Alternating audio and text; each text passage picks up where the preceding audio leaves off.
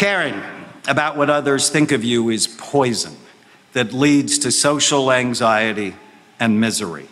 I teach my patients the 1840 60 rule, which says when you're 18, you worry about what everyone thinks of you. When you're 40, you don't care what anybody else thinks of you. And when you're 60, you realize no one has been thinking about you at all. That's Dr. Daniel Amen. And this is the Depression Detox Show.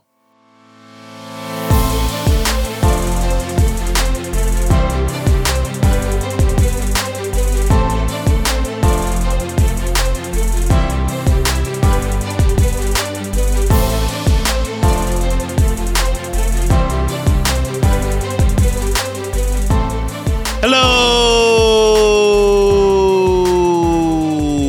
and welcome the Depression Detox Show, where we share ideas and stories to help you live a happier life. I am your host, Malikee Josephs. Happy Monday. Appreciate you joining me today. And I hope you had a good laugh in today's teaser. And I typically listen to the clips that I find for the show at least, uh, I want to say maybe three or four times.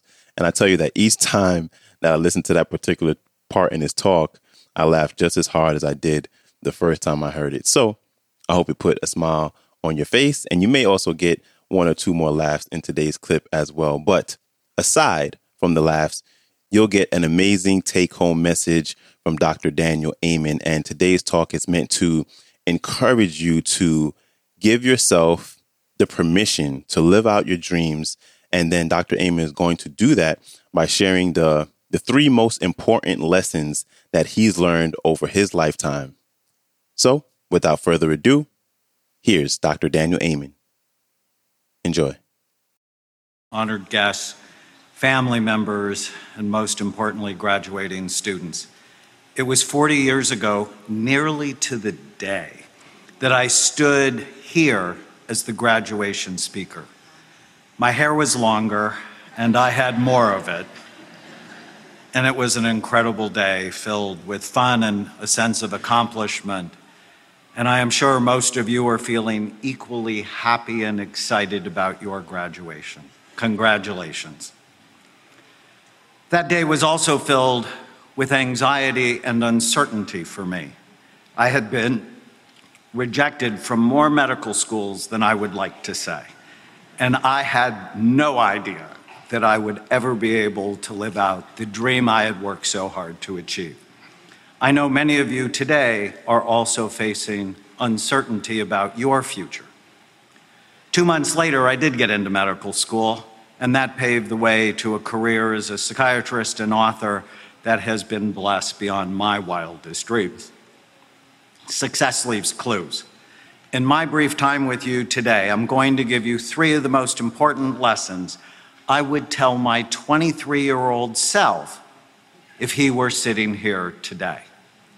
One, I would tell my younger self to pray more about the path in life, my relationships, dear God, about my relationships.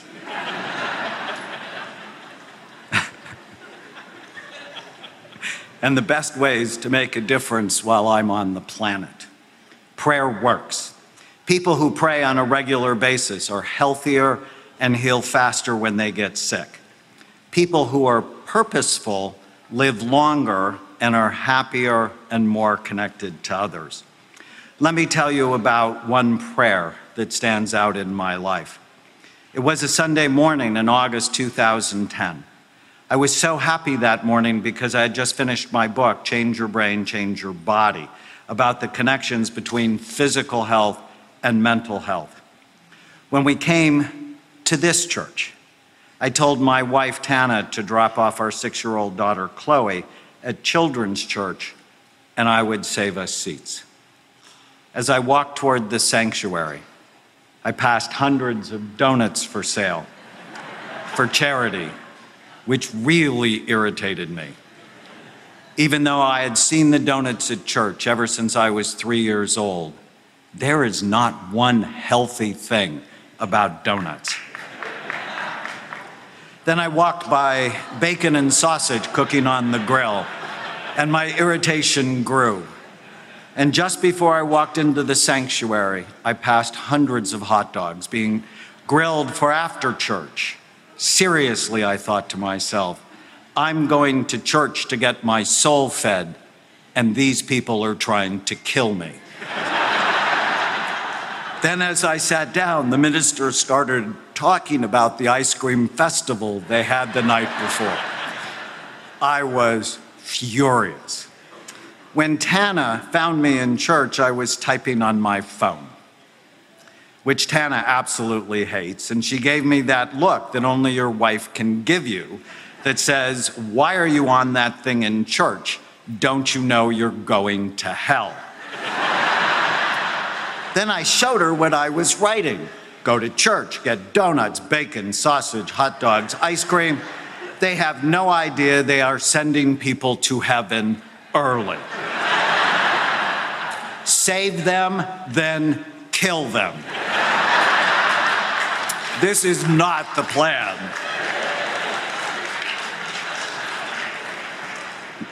During that service, I prayed God would use me to change the culture of food at church. During the prayer, I wondered how that would ever happen. I was a psychiatrist who looked at people's brains, but if you get to know me, you'll so soon learn I have an attitude problem. I just told God it was my prayer. Deal with it.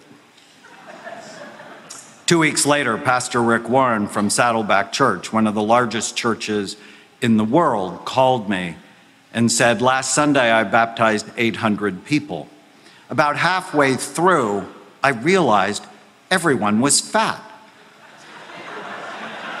Then I realized I was fat. And a terrible example to my congregation. Will you help us? I said, You had me from hello.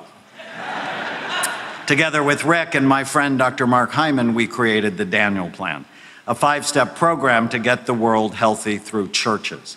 The first week, 15,000 people signed up for the program. Within the first year, they lost a quarter of a million pounds and reported better energy, focus, creativity, sleep, and mood, as well as reductions in stress, blood pressure, blood sugar, sexual dysfunction, which is always fun to talk about in church, and more. Together, we wrote a book called The Daniel Plan, which has become an international bestseller. And now, thousands of churches around the world have done our program. It started by seeing a need, praying about it, and being available to God. The second thing I would tell my younger self is to always choose passion over money if you have a way to support yourself. When I was in medical school at Oral Roberts University, I was drawn to two specialties ophthalmology, taking care of eyes, and psychiatry, taking care of minds. Ophthalmologists made more money, and psychiatrists were not well regarded. When I told my dad I was thinking of being a psychiatrist, he asked me why I didn't want to be a real doctor, why I wanted to be a nut doctor and hang out with nuts all day long. But when I was a second year medical student, someone I loved tried to kill herself. And I took her to see a wonderful psychiatrist and came to realize that if he helped her, which he did, it would not only help her, but it would also help her children and even her grandchildren as they would be shaped by someone who is happier and more stable. I fell in love with psychiatry because I realized it has the potential to change generations of people. I have loved psychiatry every single day since then. Choosing what you love, as long as you can support yourself, which is only fair to the people around you, will give you the drive and energy so that work will never really seem like work at all. Lesson three stop caring about what other people think of you and do the work God put you on earth to do. caring about what other people think about.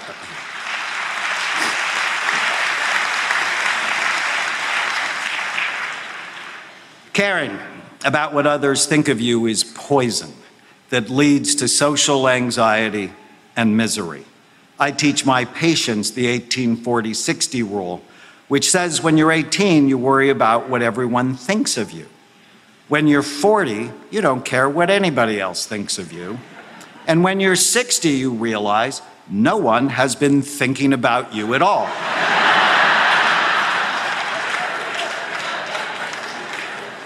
People spend their days worrying and thinking about themselves, not you.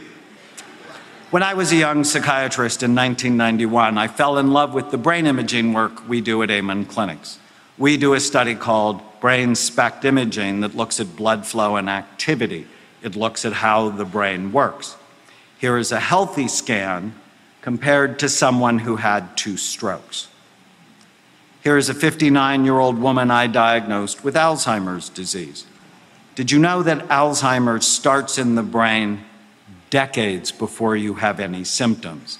Now, no matter what your age, is the time to get serious about brain health. Here is a traumatic brain injury scan. Your brain is soft and your skull is very hard, Protect it. Here's a drug addict scan. The real reason not to use drugs? they damage your brain. When I first saw the damage drugs and alcohol did to the brain, I brought these scans home to my four children and effectively induced anxiety disorders in all four of them when it came to drug abuse. I was so excited about the brain imaging work we were doing, but got a lot of blowback from my colleagues who said the, said the scans were just for research. They called me bad names for pioneering their use, but I would have none of it. My eyes were not deceiving me. Did you know that psychiatrists are the only medical doctors who virtually never look at the organ they treat? Think about it. Cardiologists look, neurologists look, orthopedic doctors look. In fact, all other medical specialists look, but psychiatrists guess and literally throw medication tip darts in the dark at people. I knew we could do better, and so began my war with the profession I loved to start looking at the brain and acting like real doctors. But at the time, I had two personal flaws that got in the way of pioneering any new innovation in psychiatry. One, I wanted to be liked, and now I was being a disruptive force in my specialty, which meant many people didn't like me very much. Two, I hated conflict and avoided it whenever I could, which made it harder to fight for what I believed in and caused me to withdraw for years and stop talking about our work until I got a call late one night in April 1995 from my sister in law, Sherry, who told me that my nine year old nephew, Andrew, who's also my godson, attacked a little girl on the baseball field that day for no particular reason. Feeling shocked, I said, Excuse me? She said, Danny, he's different. He's mean. He doesn't smile anymore. I went into his room today and found two pictures he had drawn. One of them, he was hanging from a tree. In the other picture, he was shooting other children. In retrospect, Andrew was Columbine, Sandy Hook, or Parkland, Florida, waiting to happen. I told Sherry I wanted to see him the next day. When I walked into my office and saw Andrew sitting on the couch, my heart melted. I loved this child and was terribly worried about him. I said, Honey, what's going on? He said, Uncle Danny, I'm mad all the time and I don't know why. I asked, Is anybody hurting you? He said, No. Is anybody teasing you? He said, No. Is anybody touching you in places they shouldn't be touching you? I'm searching for answers to his senseless behavior. He said, No. My first thought was, You have to scan him. My next thought was, you know, we're always talking to ourselves is you want to scan everybody. You know, maybe it's because he's the second son in a Lebanese family. You're the second son in a Lebanese family. Then all of a sudden, the rational voice in my head said, Stop it. Nine year old children do not attack people for no reason. Scan him. If his scan is normal, then you can explore other reasons for his behavior. I went to the imaging center with Andrew and held his hand while he held his teddy bear and got scanned. When his brain scan came up on the computer, Andrew was missing the function of his left temporal lobe. It turned out he had a cyst the size of a golf ball occupying the space where his temporal lobe should have been. By that time in 1995, we had already correlated the left, temp- left temporal lobe issues to violence. I called Andrew's pediatrician and asked him to find someone to drain the cyst. A few weeks later, the pediatrician called me back and said that he talked to three neurologists, and none of them recommended we do anything about the cyst, and it probably had nothing to do with his behavior. He told me they wouldn't operate on him unless he had real symptoms. Furious. I said, Let me get this right. I have a homicidal, suicidal boy. What do you mean by real symptoms? I think they mean seizures or he has speech problems, he replied defensively. This is insanity, I replied and hung up. And I called the pediatric neurosurgery department at UCLA and talked to Jorge Lazareff, who later became famous for separating the Guatemalan twins who were connected at the head. He was famous to me before then because when I told him about Andrew, he said, when cysts are symptomatic, we drain them. Obviously, Andrew is symptomatic. No kidding, I thought to myself. When Andrew woke up from surgery, I received two calls.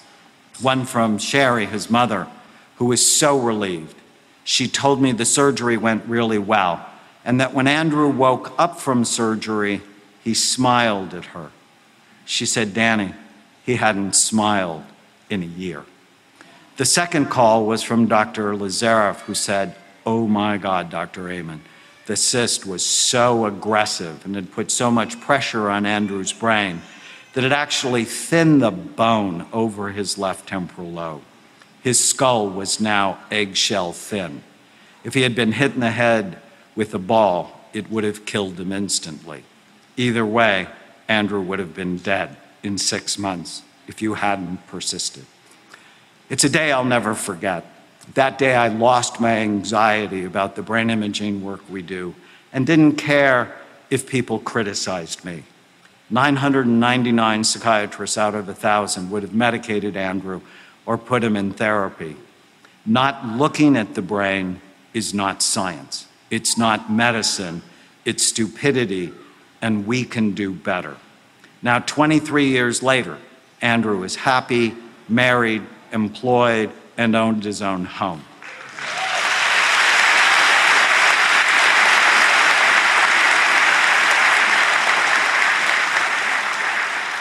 because someone looked at his brain. He's been a wonderful son and husband and will be a better father and grandfather.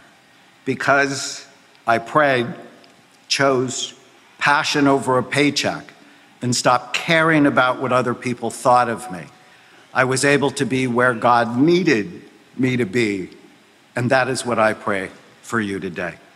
May God bless you in all your endeavors for Him. Big thanks to Dr. Amen for stopping by. You can connect with him by visiting his website, danielamenmd.com. His Instagram is doc underscore Amen. His YouTube is Amen Clinic. And his book that was just released this past March is entitled You Happier The Seven Neuroscience Secrets of Feeling Good Based on Your Brain Type. And if you want to hear the last time we had him on the show, you can go back and check out episode number 120. All right? Don't forget to follow the show, share it, or leave a rating and review on Apple Podcast and Spotify Podcast. I truly, truly appreciate you for taking the time out. So thank you for that. And that is a wrap for me. I hope you have a great rest of your day, and I'll see you back here Wednesday. So, until then, stay strong. Later.